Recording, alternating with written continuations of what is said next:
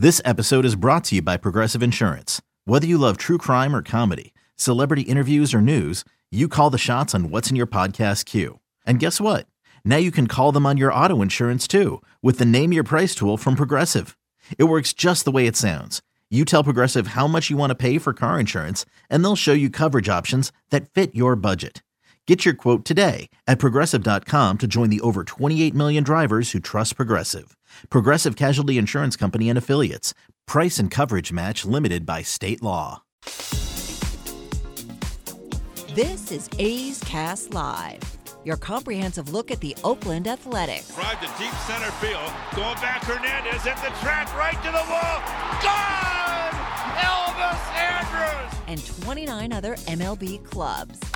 High drive, deep left field. El Nino left the building. Guerrero lifts one to left field and gone! Oh, Tani, that was a moonshot out there in the right center. Alonso defends his title, the 2021 Derby champion. Join us as we take you inside the baseball universe from OPS Plus to juiced balls to game changing moments. We have you covered. Spend your afternoon with us next from the town, only on A's Cast Live. Here's Chris Townsend.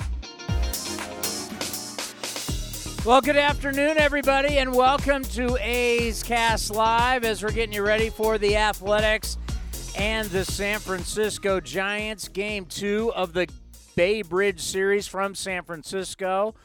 We are not there. Obviously, we are in the new A's studio, which you can now see on our Twitter account at AthleticsCast24 or on the Athletics YouTube page.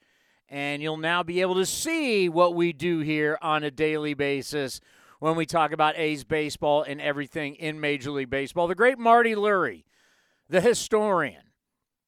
Marty is somebody who is very special in our business in the San Francisco Radio Hall of Fame, worked around the A's for many, many years, now the Giants. But really, what he is is a, a baseball fan, a great broadcaster, but a baseball historian. And we absolutely love Marty.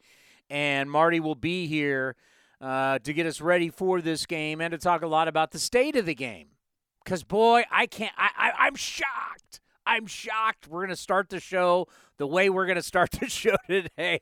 I, I, I, still I can't believe it. I, I literally can't believe it. But a lot to get into with Marty Lurie and Melissa Lockard from the Athletic does a great job covering the A's in the minor league system and keeping us updated. Which I said last night on the clubhouse show. I'll say it today.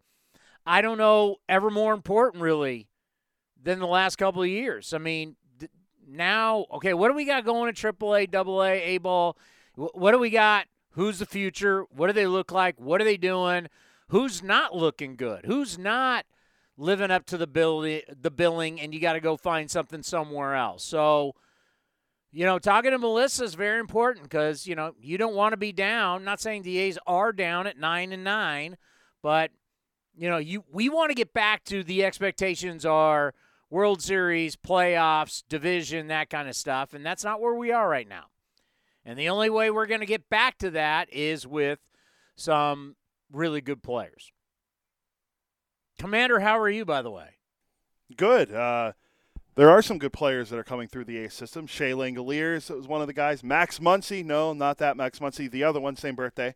Tearing it up in Stockton with our good friend Alex Jensen. As uh, well, you can't see it, but I'm repping, representing a Stockton Ports shirt with Gus. I mean, Why do you have a flannel on? Yeah, see, there it is. Stockton Ports. Why do you have a flannel on? Because uh, I like wearing it. It's not cold. Uh, I know, but I'm not hot either. I mean, I'm in shorts and a golf polo, for God's sakes. I had a hoodie on yesterday. Like, dude, you're from the East Coast. Well, you should be in flip flops and shorts. Whoa, whoa! I don't wear flip flops. That's not my thing. But. Okay, you should be in shorts. I it's like shorts. summertime outside. We're not in San Francisco. We're in the South Bay. It's like summer. It's like 70 degrees, and you're wearing a flan- a bad-looking teal flannel at that. Uh, first of all, this is my this was my winter coat when I went to Pennsylvania a few months ago when it was negative three degrees. Your fiance allows you to wear teal.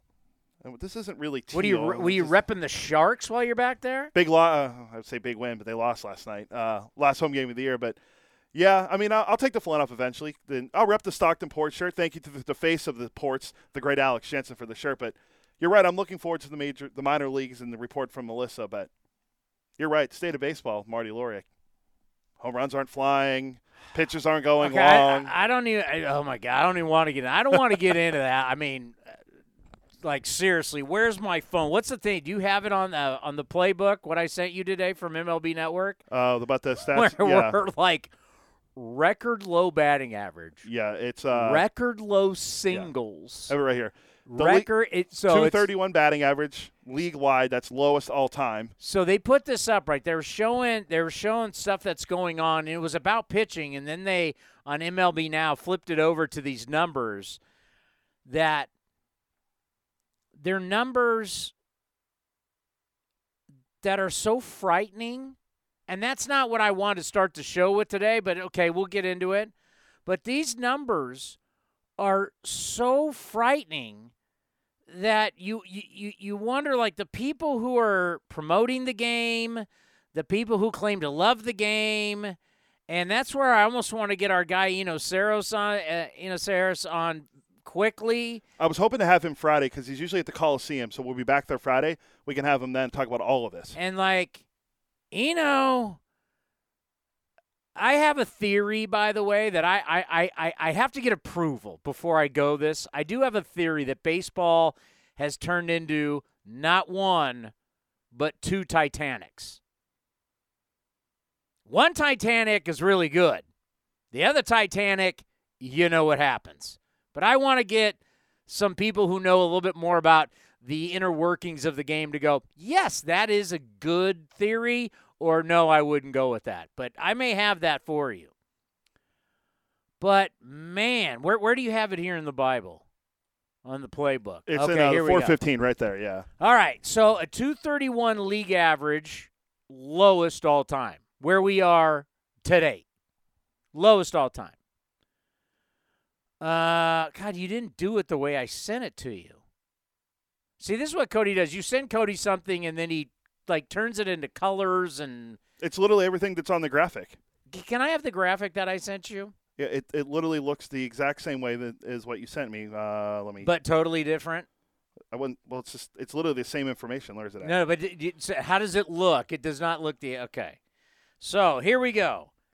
231 batting average, lowest all time. Going right now. What we got right now.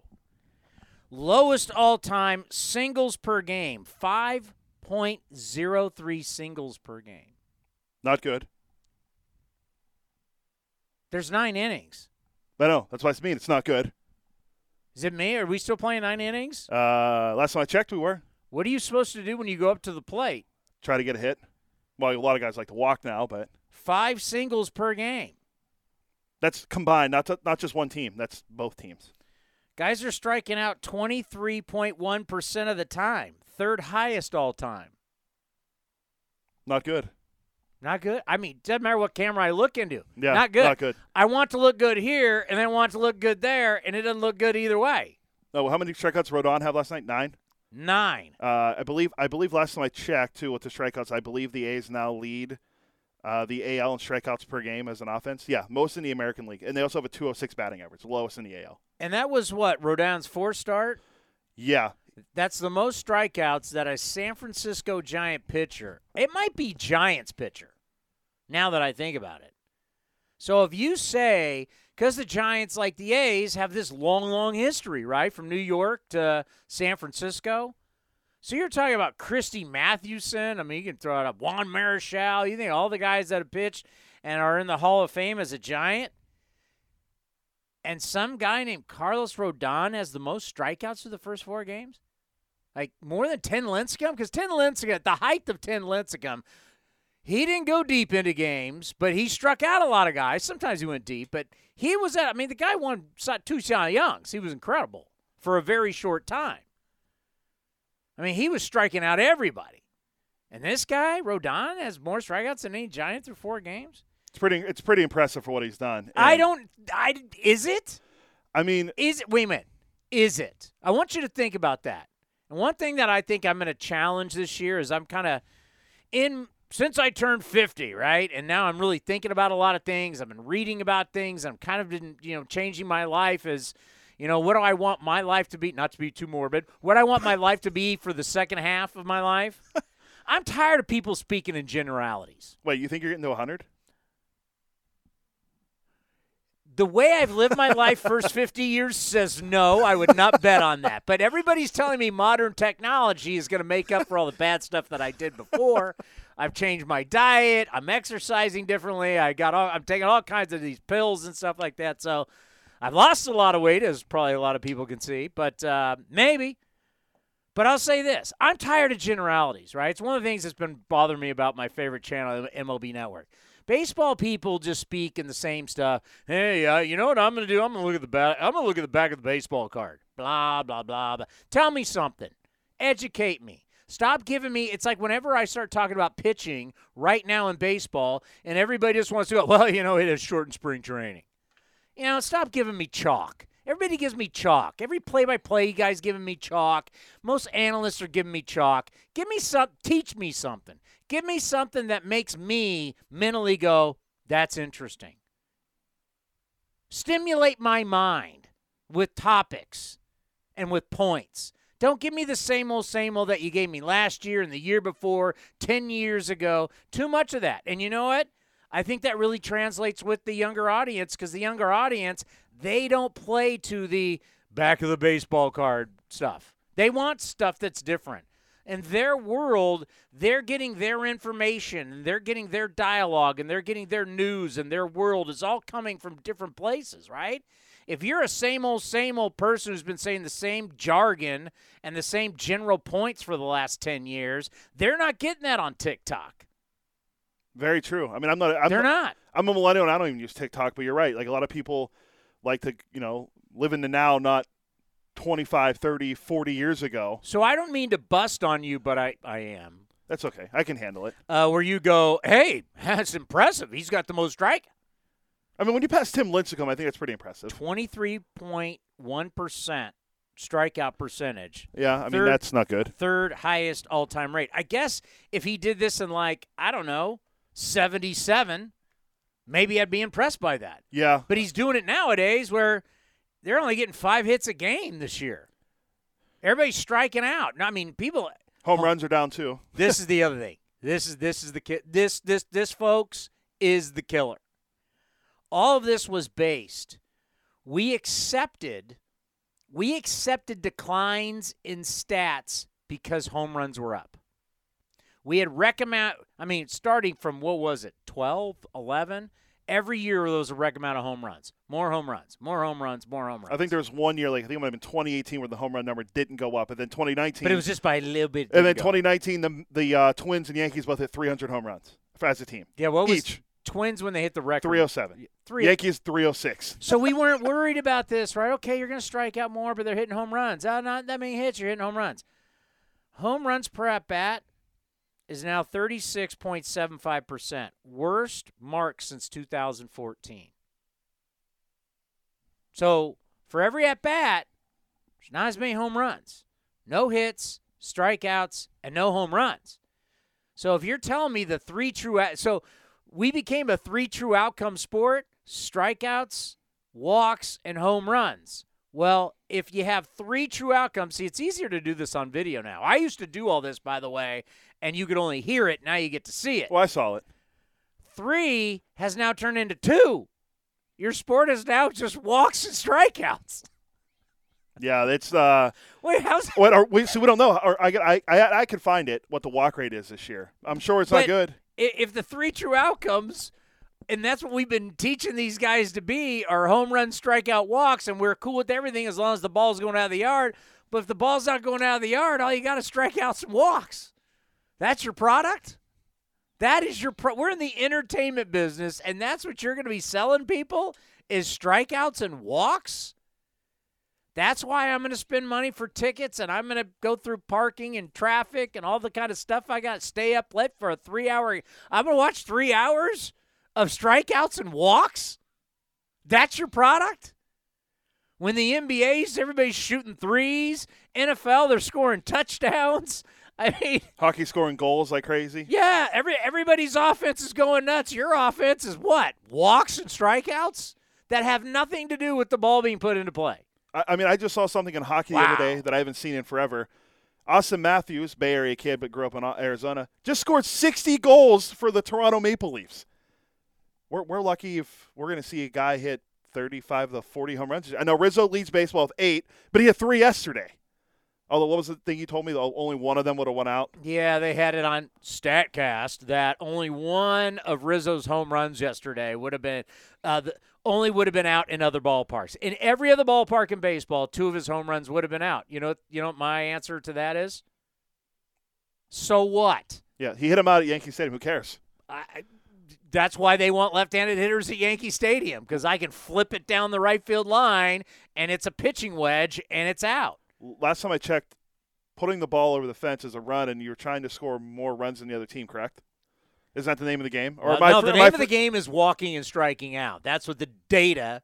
Would you have my Scott Emerson? It's all in the data. Uh, I don't have it on me right now. I have it, but I didn't upload it. But I heard it last night on the on uh, post game. The, how I wanted to start the show, and this actually will lead into. I wanted to be all about the Bay Bridge series, and, and I, I want it to be official.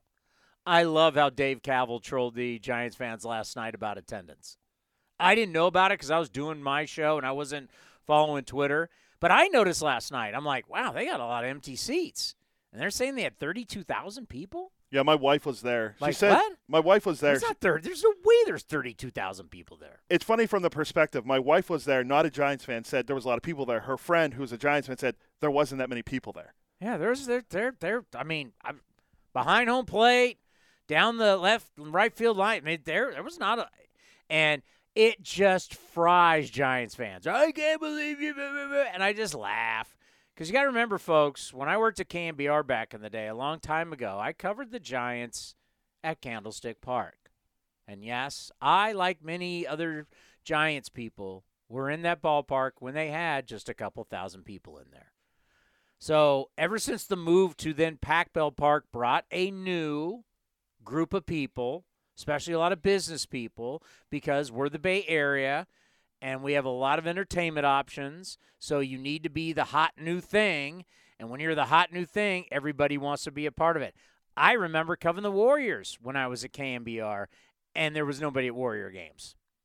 Just it's it's life.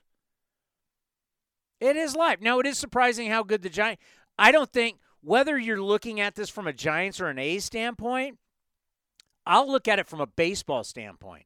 When you have a team that has the most wins in baseball since the start of last year, attendance isn't what they expect. That's not good for either the Giants or the A's.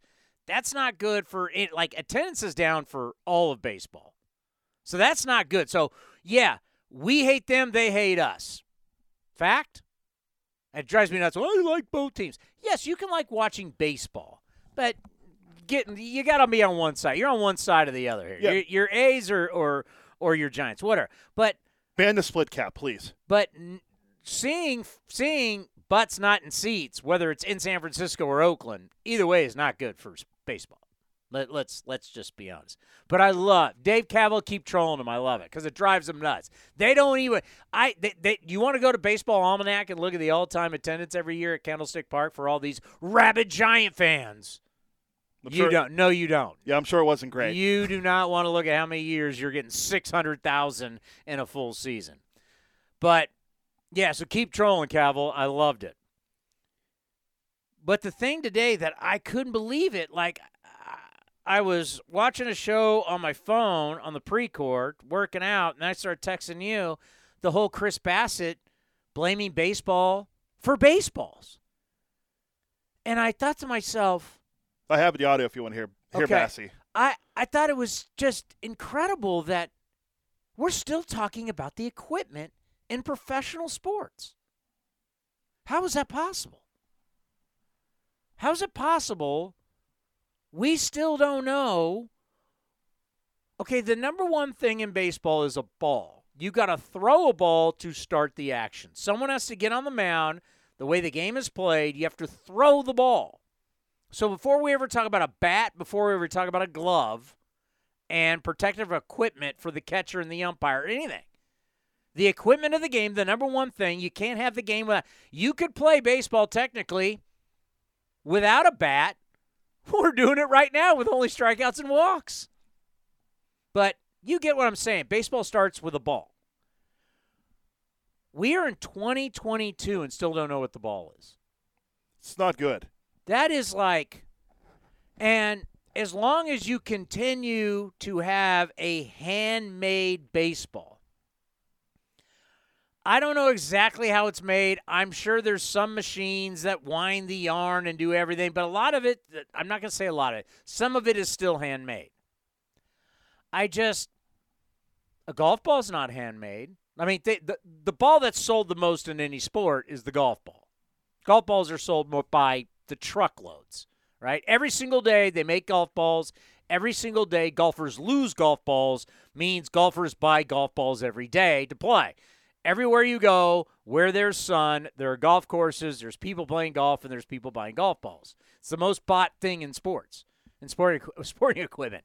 You don't buy a bazillion basketballs. You don't buy a bazillion hockey pucks or footballs or whatever. You buy one glove, one bat.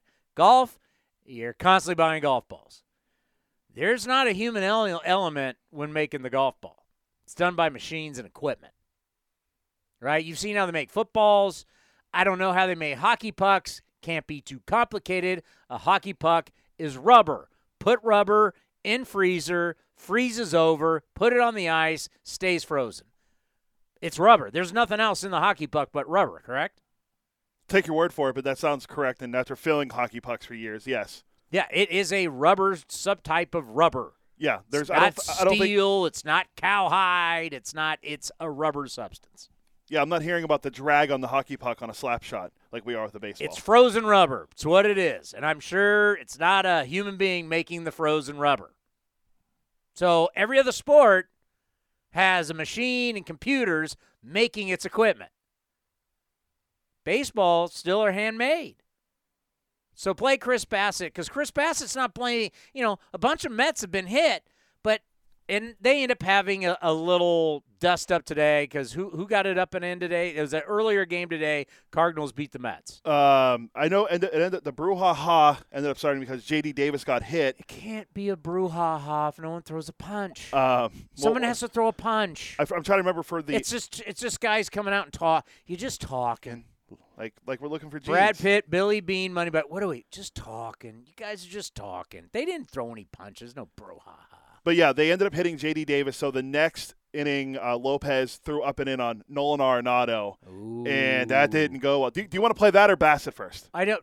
No, did anyone throw a punch? Uh, no one threw a punch. Pete Alonso was held back by Stubby Clapp, the uh, the Cardinals coach, and then Pete Alonso after the game said, "The polar bear, if I wanted to put somebody in the hospital, I could have." Okay. well, I'll, I'll tell you this, tough guy. I've covered every sport there is, professional sport, the Big Four. I've covered Major League Baseball, the NFL, NBA, and hockey. Clubhouse here, locker room here. Each sport has a different name for it. In hockey, they like to call it the room. Don't step on the logo in the middle of the room either. Your room's here. The other room's over here, tough guy. You can go stand outside. Now, security may have it, but it's been done before. You wouldn't be the first guy. Hey, there's been other players that have gone into other people's clubhouses and said, "Hey, there's parking lots. You can wait out by the bus. You want to, you want to, you know, Pete Alonso, you're this big tough guy. Not going to say he is. Not going to say he's not. I'm just going to say there's a lot of professional baseball players who talk a big game, who they haven't been in a fight for years. I think one of the greatest examples. You want to be a tough guy? Joey Bats. that was like what six years ago You now, uh, Bautista. or seven, or five years ago. Bautista, you know, these baseball players, if I mean, fighting is a skill. And Lindor knows how to fight. You can tell. Lindor, Odor. Uh, Odor, ha- who did I say? Lindor? Lindor. Odor, no, Rougned Odor knows how to, he knows how to throw a punch. You saw it. It was technical. It was fat. It was short. It was, not fat. It was short. It was uh, the impact. I didn't realize you're a boxing analyst. Watched a lot of boxing. I watch a lot of. WWE. Don't think I've actually done play by play for boxing and MMA. The way he did it was so technical. Bam, and he hit him. And Joey Bats. Joey Bats never put his hands up, never tried to protect. You can tell he's not been in a fight anytime lately. Or maybe ever. I don't know. You can tell somebody who knows how to fight and someone's out. Rougned Odor knows how to protect himself. And look how fast or Odor pulled the pulled the trigger on that punch, which tells you he I don't know when's the last time he had been in a fight before, but that was a natural reaction for him. He has been in fights before. He knows how to fight. He knew how to throw a right hand and whack and put him right in the mouth. And Joey Bats act like and he's stumbling around. That's a guy that doesn't know how to fight. Like uh, we get all these guys in baseball, you know, they get their chest out and they're yelling. Do they really know how to fight? So, hey, Pete Alonso, Polar Bear, you're so tough. There, you could have. There, there is a way you could you could have some type of jawing with guys. We've seen it in the NBA where guys have stood outside the other team's butts and said, "Come on out." Hell, uh, hell, have you ever heard of a guy named Charles Oakley? Uh, he was a big enforcer for the Knicks. Legendary story about Charles Oakley standing outside the bus of the Chicago Bulls with all Jordan and Pippen and all their stars. he had challenged the whole team. Come on out. I mean, we saw it. Let me ask you a question. Did anybody come out of that Bulls bus? No, I couldn't even picture a guy from the Bulls that would come out. I'll give you another one. You want a tough guy? Ramon Laureano. Uh, uh, that's what I was going to bring up. Ramon Laureano went right after an entire bench. That's a guy who knows how to fight, and that's a tough guy. And people don't want to fight a guy like that because he's a real fighter. So Pete Alonso, save it. But I want you to get to the Chris Bassitt. Here's Chris Bassitt talking about the issue is the baseball. What is the level of overall frustration with the fact that it keeps happening at this at this clip? Yeah, um, it's it's extremely annoying to see your teammates constantly get hit. And if we get hit by certain pitches, it's, it is what it is. But to get hit in the head, the the amount that we're getting hit is it's unbelievable. Um, I had some close calls tonight, um, which I've been hit in the face. I don't ever want to do that to anybody ever. But uh, the MLB has a very big problem with the baseballs. I mean, they're bad. Everyone knows it. Every pitcher in the league knows it. They're bad. They don't care. The MLB doesn't give a damn about it. They don't care. Um, we've told them our problems with them. They don't care. What are the problems with them? What's different about them? They're all different. The, the first inning they're they're they're decent. The third inning they're bad. The fourth inning they're okay. The fifth inning they're bad. Um, then we have different climates. Every, everything's everything's different. There's no new. There's no common ground with the balls. There's nothing, nothing the same. Outing to outing, they're bad. I gotta tell you, I didn't see that till this morning, and I was shocked by it. And let's bring on somebody who is a true baseball historian. He's a San Francisco Radio Hall of Famer. You remember all the years he was around A's baseball, all the years now around Giants baseball. But I, I don't like to label Marty with one team because I think of all the respect that he has from everybody in the game. If you don't know it, you know, we talk about Ray Fosse and his great library of guests. Same thing with Marty Lurie. Marty has interviewed everybody, both leagues, has the respect of everybody, and I don't think anybody knows more about minor league baseball than the great Marty Lurie. The Hall of Famer is with us now. Marty, how are you, buddy? Good, Chris. It's a pleasure to be with you. How are you? I- am good. Can you believe it? All these things to talk about in our great game, and we're still talking about the equipment. Have they always done this in baseball history? Yeah, they have. You know, it's funny. I was uh, at a game today uh, the Dodger game with Arizona, and a lot of you know Bob Nightingale was there, and Barry Bloom, and all these different you know national writers, and the topic of conversation was the baseball, you know, and they, they've used so many different levels of baseballs, they're mixing them all up now. And Dave Roberts, the manager of the Dodgers, said the other day he's not sure what baseball you get at what point in the game. And that's what's going on. Have they always done it? They've always monkeyed around with the baseball. We know that. It goes back to the very beginning, 1920, when they tightened it up and started the home run era. They've been monkeying with the baseball ever since then. Well, that's why we love to bring you on. And I, I talked about you last night in the A's Clubhouse show going, you know, a lot of people will get into analytics and they're on Fangraphs and they're on Baseball Reference and Baseball Savant and all these different sites. I'm like, Marty Lurie has read more books about the history of this game. It is unbelievable. And that's why I love having you on because we can talk about what's going on today, but also so much about the game's history. And it's just, I just think about the other sports, Marty. If you're talking about a football, a puck, yeah. a golf ball, or whatever, a basketball, these other, I mean, other than when Tom Brady obviously deflating the balls, but for the most part, you're not hearing hockey players going, "Hey, in the third third period, I have no idea what puck we're using." it's funny. It's the truth. Uh, that's the way baseball works, and the people who run the game have always tried to figure out how can we get more offense in the game. Then they got so much offense in the game. Now they said, "Well, let's take some of the offense out of the game." And Chris, you watch these games now. 1 1 today, uh, Arizona and the Dodgers, before the Dodgers made a couple of errors in the eighth inning to turn that game around. Urias gave up one hit today. Uh, Zach Gallen was terrific. Look at all these games that we have. There are very few blowouts. Things are uh, are different, and baseball doesn't know what to do. They have no idea what the fans want to see. More home runs, less home runs. Runs have always been the key. And if this goes on like this with runs down, home runs down, and everything else, you'll see a change in the ball again. You know, I'm not a math major, Marty, but I do think if you score more runs than the other team, you're going to be in good shape. No matter how many you score, you want to get one more than the other team. And that's the idea of the game. You know, the game is, you know, it's so different. I mean, the starting pitcher, you know, five or six innings, and then here comes the parade of bullpen guys, all of them throwing 97, 98 and that's why the batting averages are down. Look at you know you look at the Giants and this great record they're off to. Uh, their offense is very pedestrian. Yes, they have a couple of hot players now. Uh, Pederson is hot. Flores is hot, and that's the way they play. Uh, but the the games are very interesting offensively.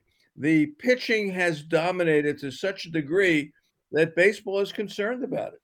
Yeah, and, and, and just to add to that, we have taken away whether it's the sunscreen in the rosin, we've taken away spider tack. We have no idea what baseball, what inning, and uh, and still pitching is dominating. That's like, I mean, how how could anybody have the answer? I mean.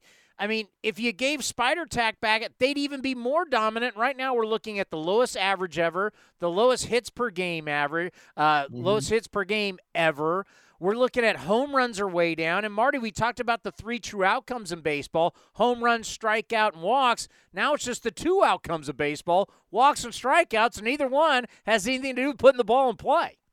Yeah, well, you know, Chris, it's April, and keep that in mind. Uh, you know, we've got a few more days here till May, and you really need a sample size of a season to see what's going on before panic. yeah, but, but, where we're going now, you know, we got a good idea of of something that we really haven't seen before, and that is that runs are down. And you know, look at Las Vegas. You know, usually the run total is eight, eight and a half. Now it's seven and a half and seven, and they're on this more than anybody in the world. Yeah, and the runs are down. There's no question about it. All right, let's get into some positive stuff because in the end, we love this game. And the reason why we criticize is because we're trying to make the game more entertaining, to make more people love our game, make more people involved in it. So we're just trying to give opinions and help out. But let's talk about something positive. Let's talk about the A's. Nine and nine. Marty, we saw you down at spring training. We were all kind of shaking our heads, going, ugh. I, you know, as of right now, I mean, the numbers aren't great, but nine and nine, wouldn't you say, as an A's fan, for what you thought it was going to be, nine and nine, not so bad? Oh, absolutely. Are you kidding? Uh, you know, we talked about the captain and Vince and you and me uh, talked about it down there about that first road trip. What could have happened?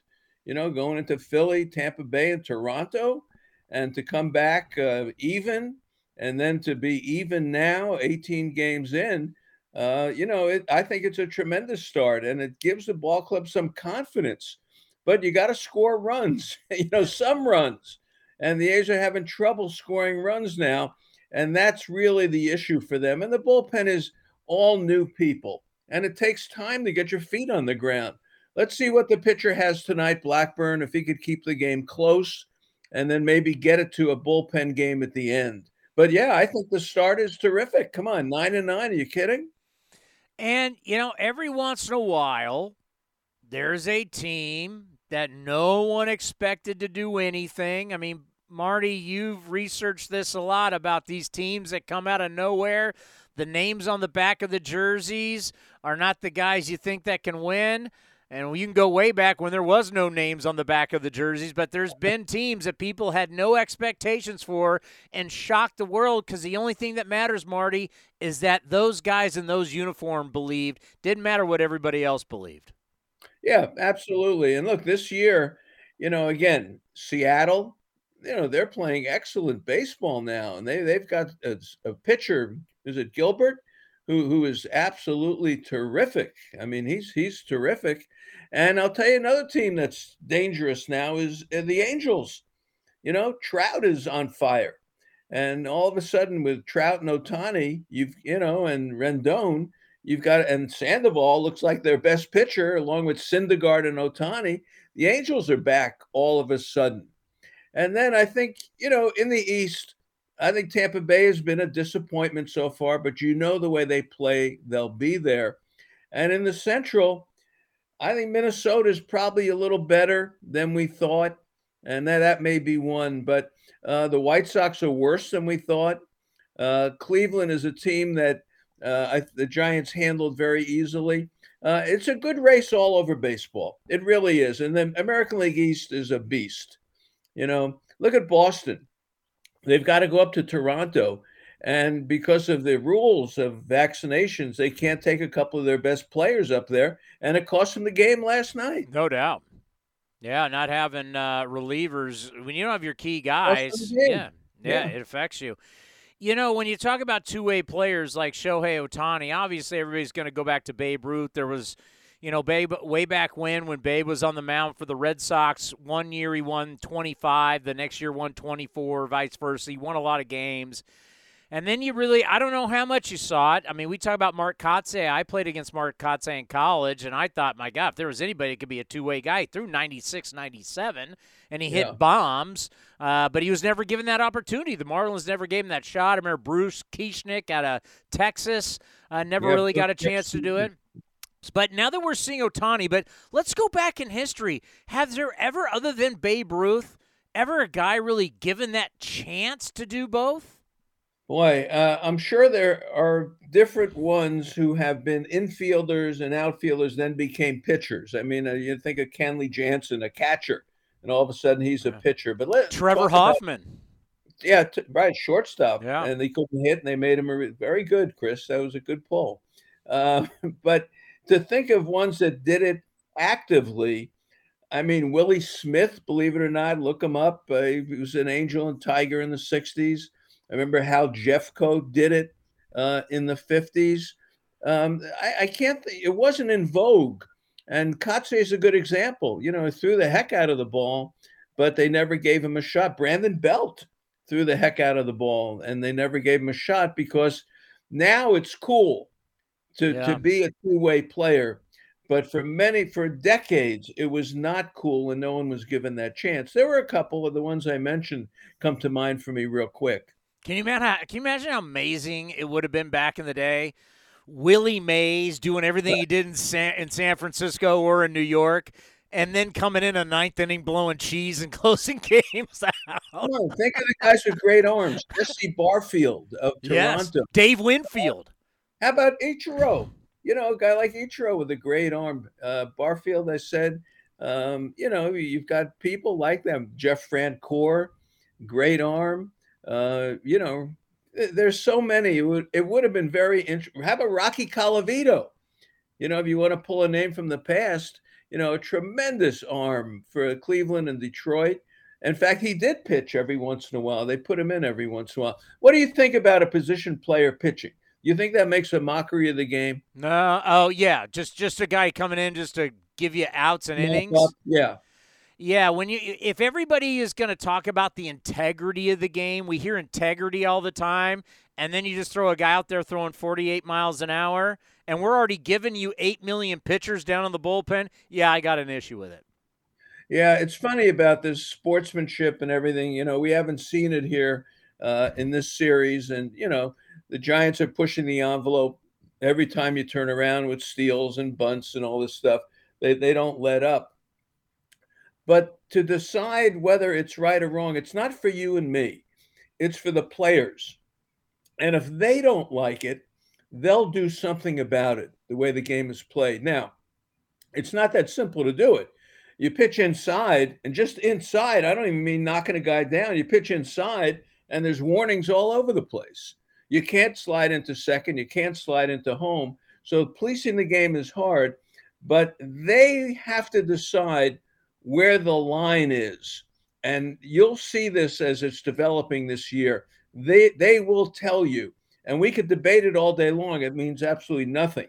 It's the players that will tell you where it is. It's going to be interesting to see what happens. Yeah, I remember the whole thing with the Giants and the Padres, and there was obviously a stolen base in the second inning. I'm like, it's the yeah. second inning, and you can't steal bases because the thing that bugs me is that at the end of the year, you're paid, especially in arbitration, on your numbers. And now you're starting to tell me that I can't play because of what the score is.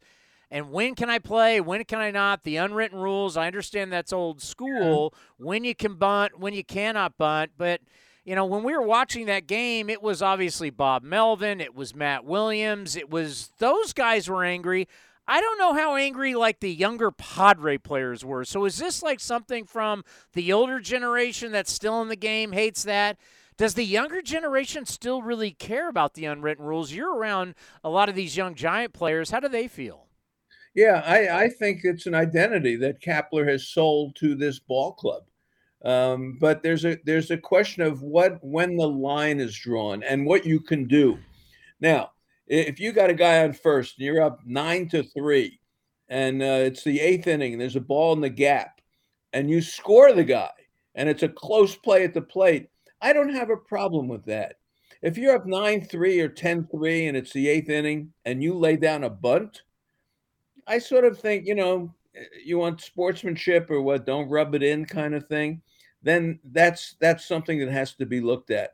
Look, you can steal a bag they play behind runners all the time. And if they're going to play behind, take the base. Why not? If you don't want them to do it, then get on the bag. So I think there's a little bit of that involved, but you got to look at the situation and what baseball play happened. If you try to lay down a bunt, you're up 11 to 2 in the eighth inning and you're bunting, there's a problem. There is. And now, if you're Ben Davis and you're pitch and uh, guys pitching a no hitter. You know San Diego baseball. Yeah. Guys pitching a no hitter, and Ben Davis lays down a bunt, and it's a one nothing game in the eighth inning. That's okay. It just depends on the situation. You know Willie Mays really well. You guys are very good friends. And I think of this class of guys where you're talking about 300 average, 500 home runs, uh, in the 3,000 hits. When you're talking about Hank Aaron, Willie Mays, obviously Ted Williams should be there, and I like to bring him up because he missed those years for the service. He would have got the 3,000 hits and been a part of that. But when you talk about Miguel Cabrera as a hitter, getting mm-hmm. to that mark and being with these guys, what does that mean for you, his place in history? I think it's great. I mean, he did things that no one else did. When you look at Jayson Stark, from the Athletic did a beautiful article on on it last week. It look it up.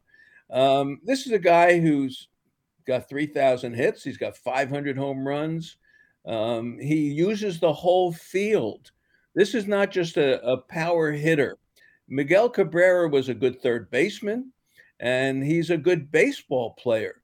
And I think he he really cemented himself into that situation uh, for all time. There's more to him than we know. Now, where did he play? He played at Miami and Detroit. So wh- who knows what he could do? We saw him in the World Series against the Giants. And, you know, as I said that the other day on the show, he could get 6,000 hits. But what everyone will remember about Miguel Cabrera is taking strike three from Romo to end the World Series uh, in 2012. But he's a fabulous player and did things no one else did and but he used the whole field. He's a hitter, and that's what I like about him. You know, you got to see Hank Aaron and you got to see Willie Mays. Obviously, just looking at the video, Aaron was so unique because he hit off his front foot. He yeah, yeah, yeah. He, Roberto Clemente. You would not teach that to a hitter to get out on your front foot, but you got. I mean, your hands have to be so strong and moving yeah. your head that much. But obviously, it worked. Talk about what it was like to watch Mays and Aaron. What were their educate us fans who didn't get to see it? What were their games like offensively? Well, they, it was you know you couldn't you know that was an era of fastballs too, and the pitchers were smart but there was the old saying that, you know, getting a fastball past Hank Aaron was like getting the sun past the rooster. so it, it, it tells you, you know, and then another guy, you know, would say, you know, the pitchers were so good. Uh, certain Koufax and Marichal talk about the other side of the coin. You know, hitting them was like trying to drink coffee with a fork, you know, that kind of stuff. So you had those comparisons. But to get to your point, it was the power it was the power because people got thrown at in those days. You know, you didn't just get moved off the plate, you know, inside, let's see his feet move. You got knocked down. Yes. And they got up and still had that power. And I think it was in the wrists. I really do. Uh, Ernie Banks, how about Ernie Banks? Take a look at the stuff he did uh, as an MVP in 57 and 58, shortstop. He was the first one that hit 40 plus home runs, at 47, 48 home runs. Um, to answer your question, I think it's the wrists. I think it was that's what it was, and the ball could be past him. It was like Bonds. Bonds' wrists were incredible. The ball could be, you'd say, well, that's past him. And all of a sudden, here comes the bat and they whack it. So I think that's it. The ability to let the ball get deep. You know, I think Miguel Cabrera kind of reignited some things in me when I started seeing what he's doing and then seeing players on these lists. And I just start, I, I don't know where you are on it, Marty, but when I start looking at these lists and some of the guys on these incredible lists that did incredible things are not in the Baseball Hall of Fame. And you're just like, I know we were in a period, we covered it, we were around it, but these guys still did it. And it's just weird when you say Miguel Cabrera is joining this group who all did that but yet like three or four of them are not in the Baseball Hall of Fame. Like Barry Bonds is not in the Baseball Hall of Fame. It's like, what are we doing here? Well, wait, you know, we've got new committees now, you know, and, and Clemens and Bonds are going to be considered by 12 people instead of 400. And as the demographics change on these committees and time goes by, uh, Bonds and Clemens will get in. And that it's just a matter of time um, you know, when the older sports writers are gone and some of the older Hall of Famers are gone, and it's people who just will look and say, hey, this guy had seven MVPs, you know, before the steroid era. Uh, and it'll it'll it'll happen for them. Uh, it's not going to happen right away. Now, Pete Rose is a different story. You know, everyone says, "Oh, there's gambling." You know, in baseball today, Charlie Blackmon is endorsing, you know, one of these uh, gambling sites, even though it's not for baseball. What about Pete Rose? Well, when Pete Rose bet on his team, you couldn't do that. Now, you still can't do it, but it was really something you couldn't do at that period of time. And he would send, you know, his guy down to make bets at that time. And if he didn't send the guy that day, the bookies would say, Hey, what's going on today? So Pete is a different question. And I know he'd like to say, Hey, there's gambling today. Let me in. What he did when he violated the rule was was dramatic, and that's going to keep him out. You think about how big that story was nationally. Just not we're talking sports. Pete Rose yeah. gambling, uh, you know, and I think Bart Giamatti, and I think that whole thing that was that was that was on network news leading prime time. It was so oh, big. He's and, a hit leader. And then and then now I'm turning on MLB Network now as a gambling show every afternoon where they're breaking down overs and unders. Did you ever think after what we saw with Pete Rose we would get to where we are now? Honestly, no. I really thought ba- baseball, and, and, I'm naive. What can I tell you? Even at this stage in my life, no, you're I not. Thought, I thought baseball would would stay away from it because the one thing baseball never wants is that scandal that the game may not be on the line and that someone could be doing compromised in some way. So I, I truly believed that they would never get that level. Now, we know how much gambling goes on in, in the country. And now, as things have evolved with offshore betting, and now it's it's okay, different states are approving it. It was seeping into baseball, and what got into baseball was the one thing that motivates everybody in baseball, and it's the do re mi, and that's it. It's the money, and they couldn't turn down the money, and and that's it. So they compromised their sport in a way, and now now you could bet during the game. Uh, you know the score yeah. changes, and all of a sudden you make you're making another bet during the game. You can bet on pitches. There's all sorts of prop bets. How many uh, bases a guy will get. So I think it's crazy. Uh, I wish baseball didn't do it, but it's the money. Let's end on this. You can make one change, good or bad, whatever you want. You're Marty Lurie. You're a Hall of Famer. I'm putting you in charge of Major League Baseball. You can do whatever you want to the sport. What's the one thing that you would like to see in baseball that's not happening now? I would say the shift, honestly. I would say you got to have, you know, your feet on the dirt. If you want to have three people on the right side, go ahead. But you can't do this thing all over the place because it's destroyed left handed hitting. It's destroyed them. And it's not that simple to go the other way. Try turning 98 around to go the other way. It's not that simple to do it. Um, so for me, I think that has changed the dynamic of the game where all of a sudden singles are not important Going first to third is not important. Uh, playing for a run is not important because you say, hey, if he gets a double, that's better than three singles. He may not score. If he gets two doubles, I know he's scoring. Or if he hits a home run over the shift, I know that's going to be a run. So I'd like to see more action in the game. And I'll tell you something, the pace of the game has got to pick up. So I'm going to say shift and and the pace of the game. You just can't sit there for three and a half hours and watch a guy go in the box, out of the box, a pitcher rub up the ball, and everything else.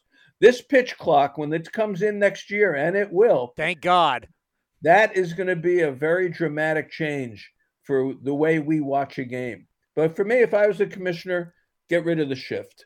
At least, you know, get rid of the deep shift.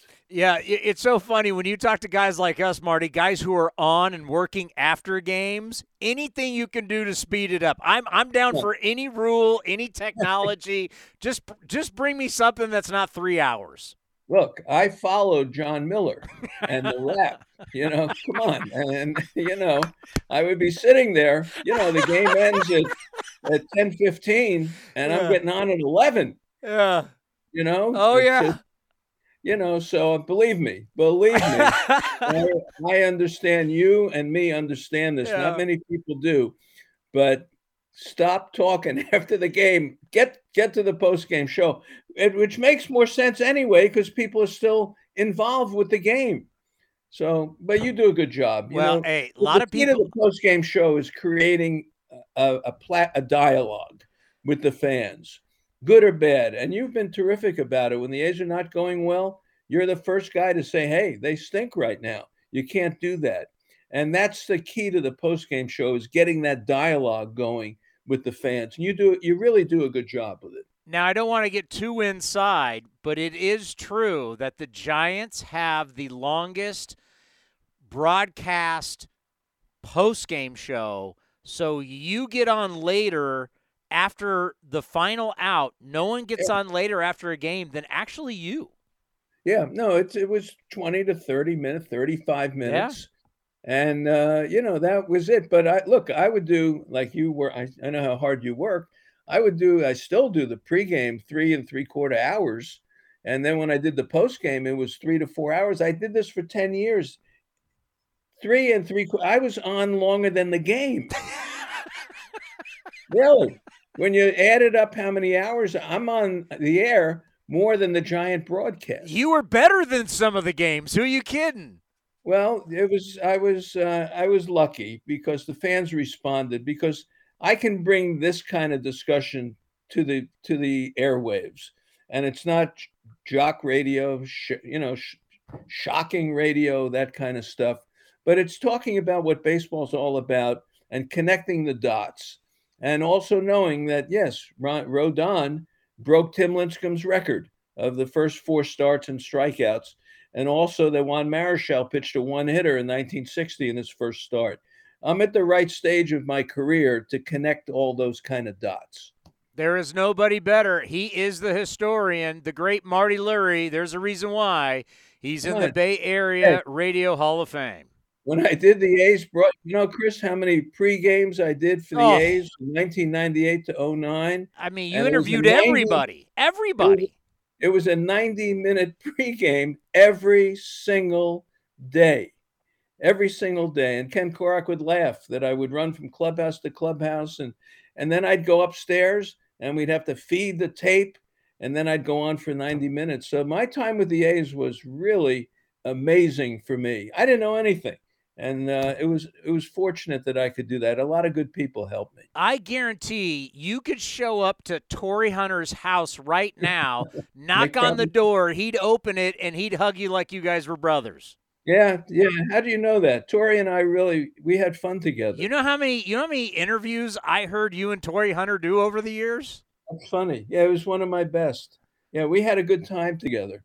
Yeah, I've been listening, Marty. I've been listening. Yeah, very good. He uh, he introduced me to Denard Span, and when Span was with the Giants, uh, we connected e- with each other through through the Torii Hunter connection. Very good. Good Chris, you got good knowledge. You are the best, my friend. Be well, and we'll see you soon.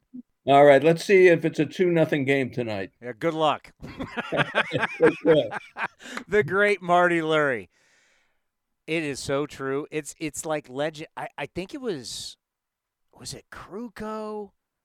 Somebody was telling the story like for years because what happens is is that the Giants the TV guys come over, Kruk and Kuip, whatever they call it, right? It's the crosstalk or whatever, and they do it. I on, thought it was a post game wrap. I think whatever, whatever they call it. And all these years, all the other broadcasters have always laughed and they wave goodbye to the Giants guys because they're there for like 45 minutes after the last pitch.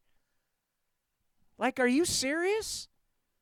They're like final out, and it's 45 minutes later, and they're still going, uh, "Who's your player of the game?" Well, my player of the game. I this guy stole a base. It's like it. it, it I, I, if it was me, I would have. I, I'd be freaking out, going, "I want to take calls. I want to get in. Let's talk about the game." Your audience is already home. Everybody's driven home already by the time these guys are done telling you about their player of the game, the guy who got a, you know, he came in today for one inning, and I mean, like, really? When they used to simulcast it on uh, back then, do they still put it on? I that's a good question. I don't, I don't watch a lot of Giants post game anymore, unless unless when our friend George Kontos is on. Uh, I don't think they do it anymore, but when they did, I remember seeing all four of them doing the wrap, and like the seagulls were flying in. Like that's how long of the broadcast they were they were going on. Wrap doing. it up. Nobody cared. But if it's sponsored, like it was, I get it. All right, coming up next. Uh, is Marty the best? Marty's the best. Yeah, that was a really good segment there, talking about the history of baseball and just. You could talk into Marty. Mar- Marty, you could you could do a deep dive Pacific Coast League, and he can like he can tell you about when my grandfather, after after my grandfather was done playing, went back managed the Padres and actually played for the Padres in, in, in, the Pacific Coast League, led them to their own champion, their only championship. I mean, he could tell you all about it. I'm like, I have no, I really have no idea. it's my grandfather, uh, Marty Lurie's, as we like to say, a treasure. We got more coming up next, right here on A's Cast Live.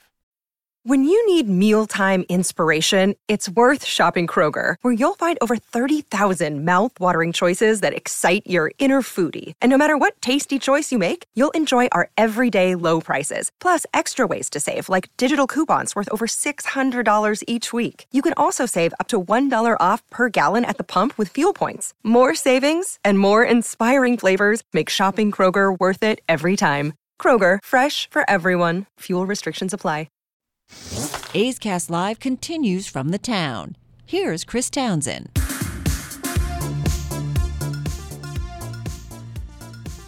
Five forty will be A's total access.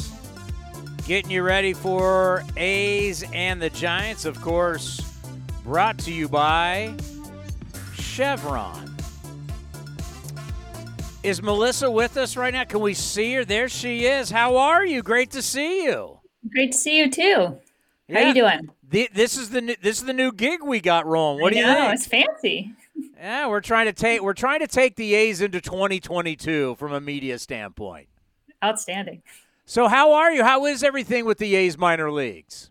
It's good. It's busy. You know, it it after last season was like kind of dipping your toe back in, and now we're full rush back into a full, you know, 140 game season, and uh, it's been exciting so far. Those first three weeks. Yeah, I mean the whole thing. I feel so bad for these guys. I know we've talked about it in the past. I mean, some guys absolutely lost a season in 2020. 2021 wasn't uh, the same. Hopefully, there was some type of normalcy this year you know, very tough time to be a guy trying to move up in an organization, especially if you weren't a bonus baby.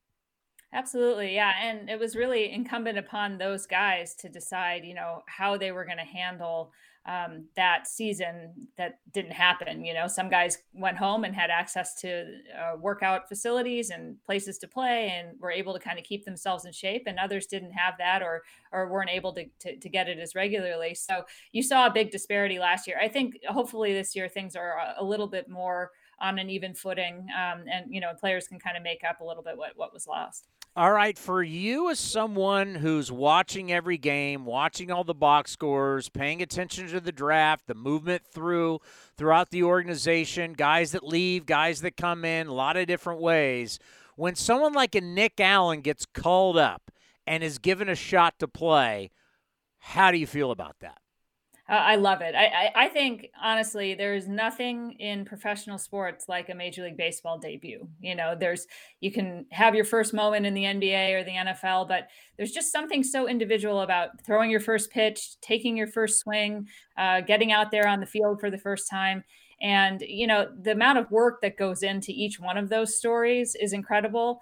Um, and for someone like Nick, where you just been waiting for that for so long because everything you've heard about him as a player, as a teammate, um, as a defensive player, all throughout, um, you know, just kind of builds up that anticipation. So uh, it's fun, you know, and and I think um, I remember last year, I think it was Bobby Crosby who said, you know, Nick might struggle for a week or two at his new level, like he does at most levels, and then when he hits his stride, he'll never look back. So I think we're going to see a lot even better of Nick Allen come moving forward. But it's been great to see what we've seen so far. And that's what's so interesting. So we can hear from Ed Sprague, we can hear from David Forst, we can hear from Mark Kotsay, but when they're giving answers, their answers obviously there's things around that. There's the business of baseball when they're giving those answers. You you don't have to give us the business answers. You can just give us the straight answer. Is there anything left for him to do in the minor leagues?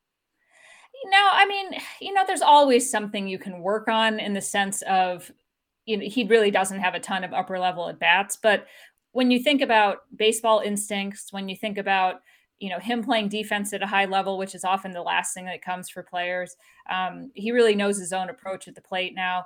I think he just needs at bats somewhere. So if, you know, if it makes sense to have him in the big leagues with the A's, I think he's ready to do that. And again, like, you know, if they're not expected to win the pennant, um, living through a couple of weeks of struggles at the beginning of a big league career is a lot easier to stomach than say you know it might have been last season.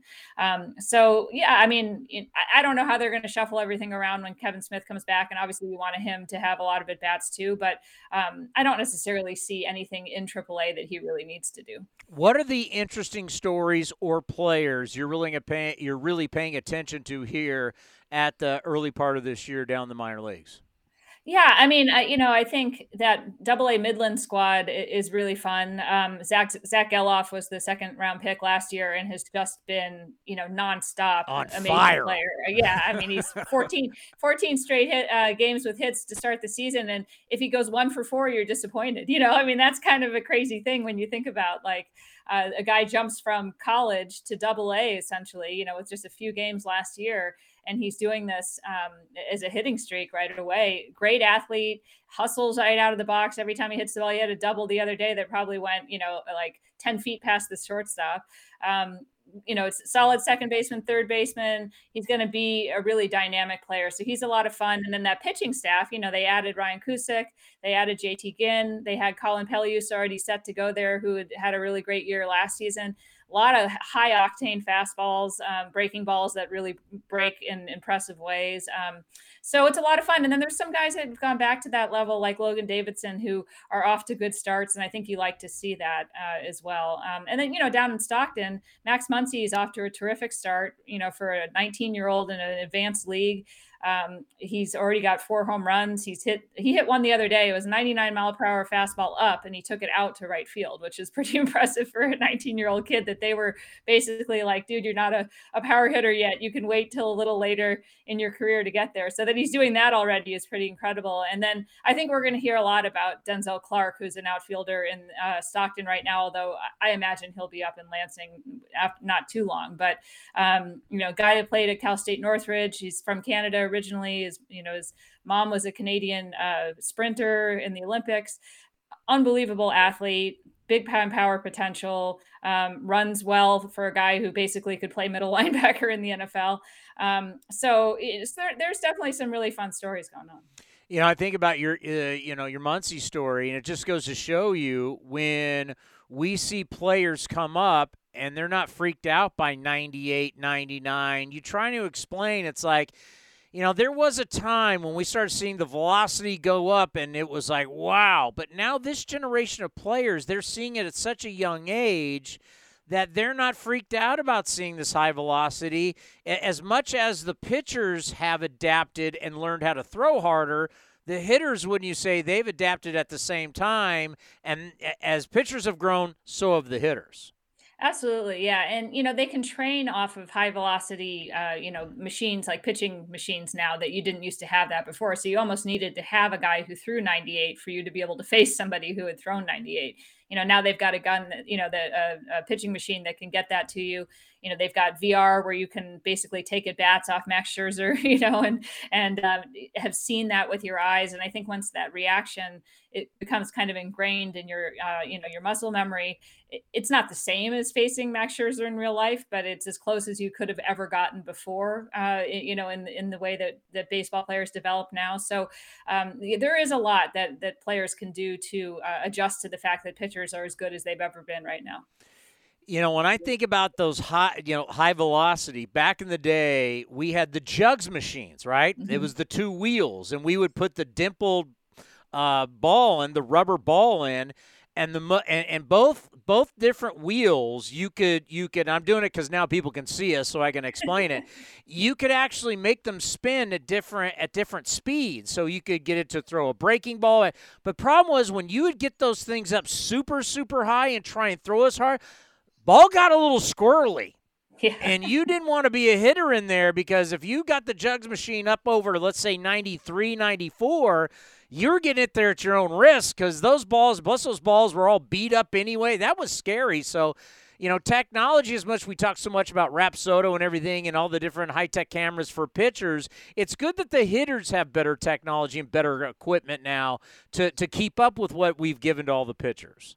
Absolutely. You don't want batting practice to look like a Cardinals Mets series. So, you know. Shots fired. I like it. Um, when, when you start thinking about the A's from a standpoint of guys that are going to be able to help, we know younger guys. I think Gelof, we saw Gelof in San Jose last year when he came into town, and you looked at him and you went, oh, yeah, that guy looks like a third baseman. He's the full package.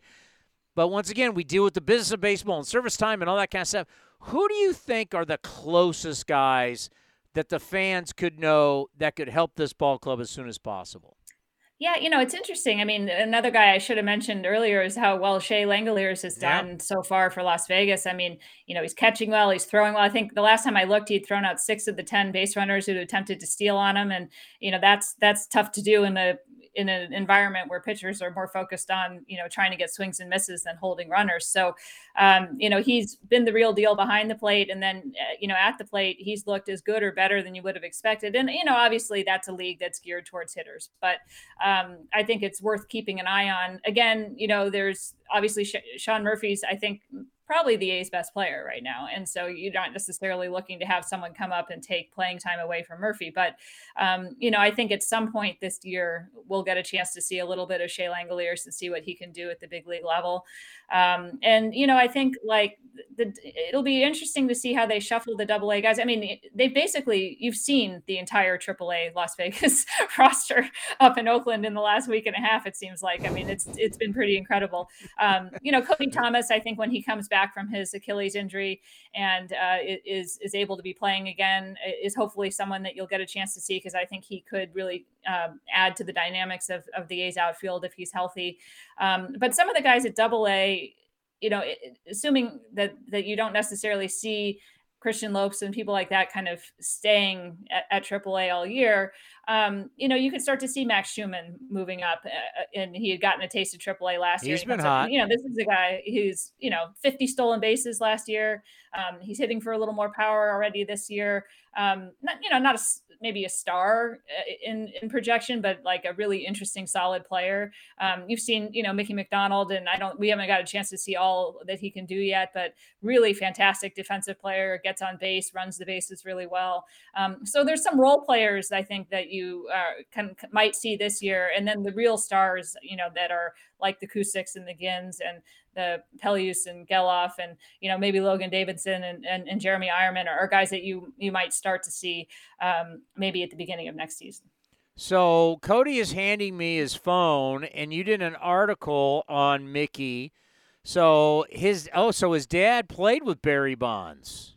Yeah, this was this was a fun a fun article. Yeah, so his they dad, had a lot of good players at it because uh, Gregg Jefferies wasn't he? Didn't he go there? Tom Brady, obviously.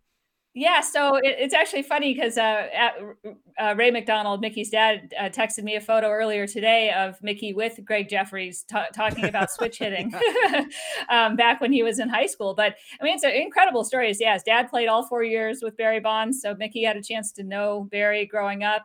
He was a, a ball boy at uh, Pac Bell Park as a visiting uh, uh, ball boy back when he was a kid when Albert Pujols was there. So he took hitting tips from Albert Pujols. Awesome. Um, and then Tom Brady was one of the players that sent him a congratulations when he got called up. You know, because his uh, Tom's sister Maureen is uh, was an All American pitcher at uh, Fresno State, and uh, Ray Mickey's dad runs a, a softball academy in, in, San Mateo. So um, crazy connections, but just I mean. One of those people when it, you know, it was sort of like when Seth Brown got the call uh, you know, you could just hear everybody in the organization's just thrilled, right? Because here's a guy that really had to earn it. You know, nothing was going to be handed to him. Um, you know, 18th round pick in 2017. You know, did not have the best year in 2019, so had to go home in 2020 and basically remake his body and came out with the best season he's had. And really, like people were talking all throughout the we're going to call it Pacific Coast League now. I'm never going back to that AAA West, but um, but you know, people were talking about like, who is this Mickey McDonald? Where did he come from, and, and how is he this good when he was playing last year? Um, and he he did that himself, and I think that's really awesome. And it, it, was just such a great thing for him to be home for five days at the Coliseum for his whole family and all of his you know teachers and middle school friends and all that to be able to come see him and then to have this series in San Francisco also um, I think it's just a fantastic way for someone to start their big league career. You know, you mentioned Sean Murphy and I look at Sean and I got asked about it last night and I know this offseason for him was about making better contact and right now, five for his last 26. A lot of strikeouts. Um, last seven games haven't gone well. Had a great spring. Hasn't necessarily translated. He had a run there for a little bit on the road trip, but he's 27 now. He's not. It's not 23. It's not 24. He's 27. This is in into your prime of your career. And you mentioned and you mentioned Langeliers coming over from the Braves down in AAA. I just how big of a year is this for Sean Murphy and kind of like for him where he's going to be as a professional?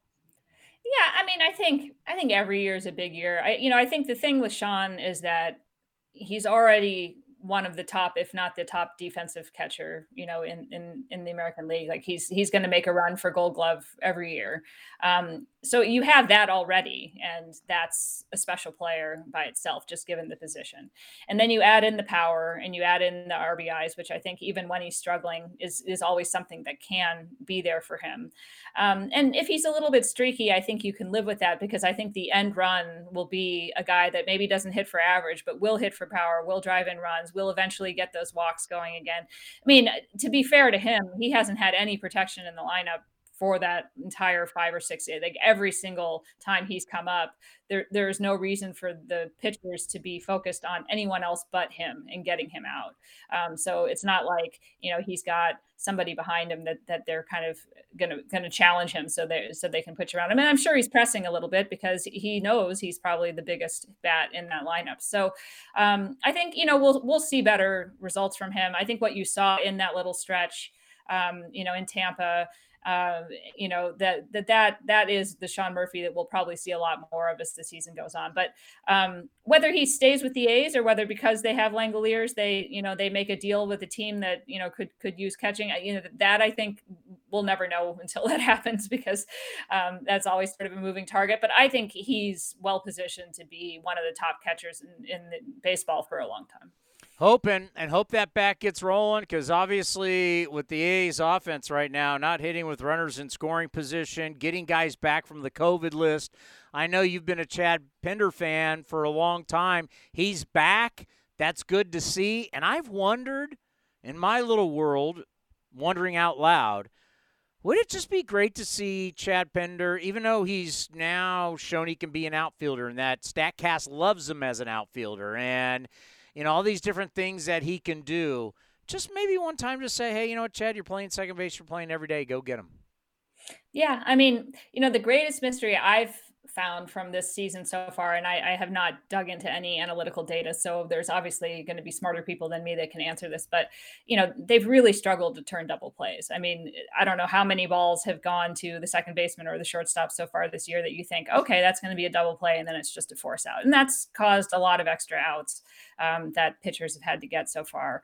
Um, so th- I don't think they've found their answer at second base um, in any respect. I mean, you know, Nick Nick Allen's played some there, but I think ultimately you, you want him on the other side of the base uh, on a regular basis. And um, it is fun of a player as Tony Kemp is, and as much as I think he needs a regular role somewhere, it, it doesn't seem like defensively that's necessarily the answer right now. I mean, you know, who knows? It could just be a slow start to the season for him defensively as well. But um, they do need to figure out an arm strength issue that's going on there. I think at second base, and Chad definitely has a strong arm. So um, you know, maybe he could be, but uh, I, I think there's got to be some sense of urgency to try to figure out why they're not getting as many results on those ground balls, um, turning them into double plays as they should be. Great stuff as always. We'll be reading you in the Athletic, and uh, I said it last night on the A's Clubhouse show. Uh, we're going to be calling you a lot because the minor leagues is more important than ever before. Well, thank you. I appreciate it. This is fun. Keep up the great work. All right. Thank you.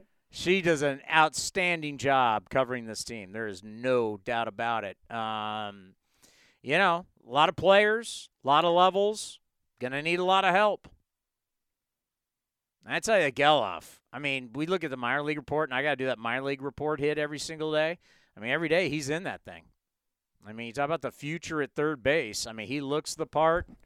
I know we're not selling jeans, Billy Beane. I was watching Moneyball last night. We selling jeans? I was watching it last night. Still, still a great movie. You mean? You're mean, just talking. You mean scenes like this? I like guys like that that got a little hair on their ass. It's probably I like the guys like that that sorry. got a little hair on their ass. Well, it's just a great line from the movie. Do you want more? I, I mean, obviously you're into this, so go ahead. Who's Fabio? You don't put a team together with a computer, Billy. It's fact. And your favorite An ugly girlfriend. What's that mean? Ugly girlfriend means no confidence. Yeah, you can't. We're judging players on whether they have ugly girlfriends or not. Guy's an athlete, big, fast, talented. Top of my list. Clean cut, good face. Can't hit the curveball. I mean, he's the kind of guy who walks into a room, his already been there for two minutes. What does that mean? what, what? I don't understand. I uh. just don't understand that. We're in a draft room. How much are we going to give this guy? I don't know. He's got an ugly girlfriend. What? That's how we're judging this guy? Ball explodes off his bat. I'm telling you right now, it's the best part of the movie. The scouts, these these these actors, whoever these guys were playing playing in Moneyball, literally were the best. Like it's funny, like everybody remembers the David Justice scene and all that. Uh, God, what was it? Eric Bishop was the actor who actually came on A's Cast. Was it Eric Bishop? What was his name? Steve Bishop? Eric Bishop? Something Bishop? Uh, it's a good question. I don't remember. It's Bishop. Yeah. But uh, God, I can't remember. But everybody has like their moments of what they remember, and for you and me, it's like, dude, the Scouts are the best. It's hilarious. Sounds like an Oakland A already. Sounds like an Oakland A. already. That's kind of our running joke around the ballpark when something happened. Sounds like an Oakland A already. Another thing, no more stealing. That's what I do. That's what you pay me to do. No, I pay you to get on first, and I get thrown out a second. This is a process. It's a process. It's a process. I thought I had well, the David hey, Justice. Brad Pitt, no one's hitting, so this walking, striking out thing ain't happening. We need guys to steal some bases. And I think this no one right now would admit to this. No one. And nor should they. But I think the A's have no respect for Joey Bart. Did you see that? I mean, Sheldon Neuse just going, I'm going. What are you going to do about it? Nick Allen, when he took off yesterday, I don't have my scorebook on me, but Nick Allen took off yesterday. Ball wasn't even in the dirt yet, and he was gone. I think the A's have looked at whatever data. Two minutes left in the show? Yeah, two minutes. Because we'll play we'll play some spots and then we'll play the Mark Kotsay show leading right into A's Total Access. I'm not done. Well, I don't make the rules. Actually, I do make the rules, but still. Um, Okay, I'm just going to say this. I believe the A's think Joey Bart can't throw. And they're they, they they last night showed it and if they get on tonight, expect it again. It's a track meet. Turn this game tonight into a track meet because I first of all, Joey Bart the where he steps over the plate is you can bust him inside all day long. That's one. But I think that I think from a standpoint of defense, the A's and and if people start doing that, the whole league then knows. yeah, he's struggling at the plate too. He just looks lost up there, and I hate to say that about a guy, any player. You can't make contact. Yeah, he's swinging. Him. I mean, Daulton Jefferies threw a pitch right down the middle. He swung right through it. I mean, it's not like Dalton's throwing 97. I mean, but still, I mean, he just swung. This is a guy that the Giants are banking on to be the next face of the franchise, and after Buster Posey retired, and he's just he looks lost. I mean, I don't know if he's playing again today or if Curt Casali's playing, but and they got Patrick Bailey in the minors, who I think is playing at high A now. But I mean, man, his defense doesn't look good either. Uh, I mean, that's why all those rumors of him potentially being shipped in the year, they they're looking for a veteran catcher to come in to play for him because he was hurt because he wasn't. They didn't think he was going to perform. I don't know. Maybe those whispers were true that they were talking about before the season with him. You- I, mean, you can't put him back in the minors and say he needs more seasoning. What what else can he do? he was killing the ball in AAA. That that becomes a problem. You make excuses, doesn't happen, and then you go, "What do you do?" Because these guys just get older, and that that's like the honest question about Murph is like, this is you know this is a year where you want to see him make more contact, less strikeouts. You know, it's not 22, 23, 24. I mean, you start talking about guys. How old's Bart now? He's a college 20, guy. 25? Yeah, t- yet you're a first round pick out of college. You're not supposed to be in the minor leagues forever. Yeah, I mean, I mean he's hurt, but Adley, Adley Rutschman's the other you guy sure too. he's just that? I think he's 25. How much time we got? Uh, about a minute. I can manipulate the clock a second here, so I think he's 20 at 25. So, so he's going to be 26, 26. this year.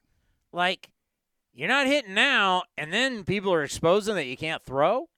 He's hitting like what 158 on the air, something like that. Oh, like his that. last, I had it in the notes. His last. You want to know how bad? Because he was he was 0 for what yesterday? Uh, for So he came into last night. No, he was he was uh 0 for 3 with two strikeouts Yeah. last night. So he came into last night 0 for his last 17 with 11 strikeouts. So that's now 0 for 20 with 13 strikeouts He and or in he, five games, in six games. in 38 at bats this year, he struck out 23 times. but then again, everybody's struck. Yeah, in his rookie year in t- 2020, in 103 bats, he struck out 41 times. So there you go. He's going to strike out a lot. He is. a- I mean, he's going to he'll hit the ball a mile when he does connect, but How often is he going to connect? That's the question. You know, and how's his defense going to translate? Because it doesn't look good right now. What That's do, you, it. what do you want me to do with that? I don't know. I'm just telling you. At least we don't have to worry about that with Sean Murphy. We know what he can do behind the plate, and I'm when just- he can, when he connects, you know, I, I just want to see tonight if they just start running it well. Why not? Take you can't. I mean, you you want numbers on the A's? I didn't want to give these out today, but I'll give them to you. A's are hitting a buck 14 with runners in scoring position in the last six games. A buck 14. Start taking 90 feet. Steal 90 feet. Take it. Own it. yeah. We also have the A's also have the lowest batting average in the American League right now too. And on that note, we'll see you back in 13 minutes here for A. Is it thir- what time we on? Uh, 5:45. So you got about s- 18 minutes. 18 minutes. We will be back for A's Total Access. You'll hear from the general manager, David Forst. Thank you for listening and watching. Whether you listened on A's Cast, you watched on Twitter or YouTube, we appreciate the support. And we'll see you back on Friday. Tomorrow's a day off. We'll see you back Friday at the Coliseum. This has been a presentation of the Oakland Athletics.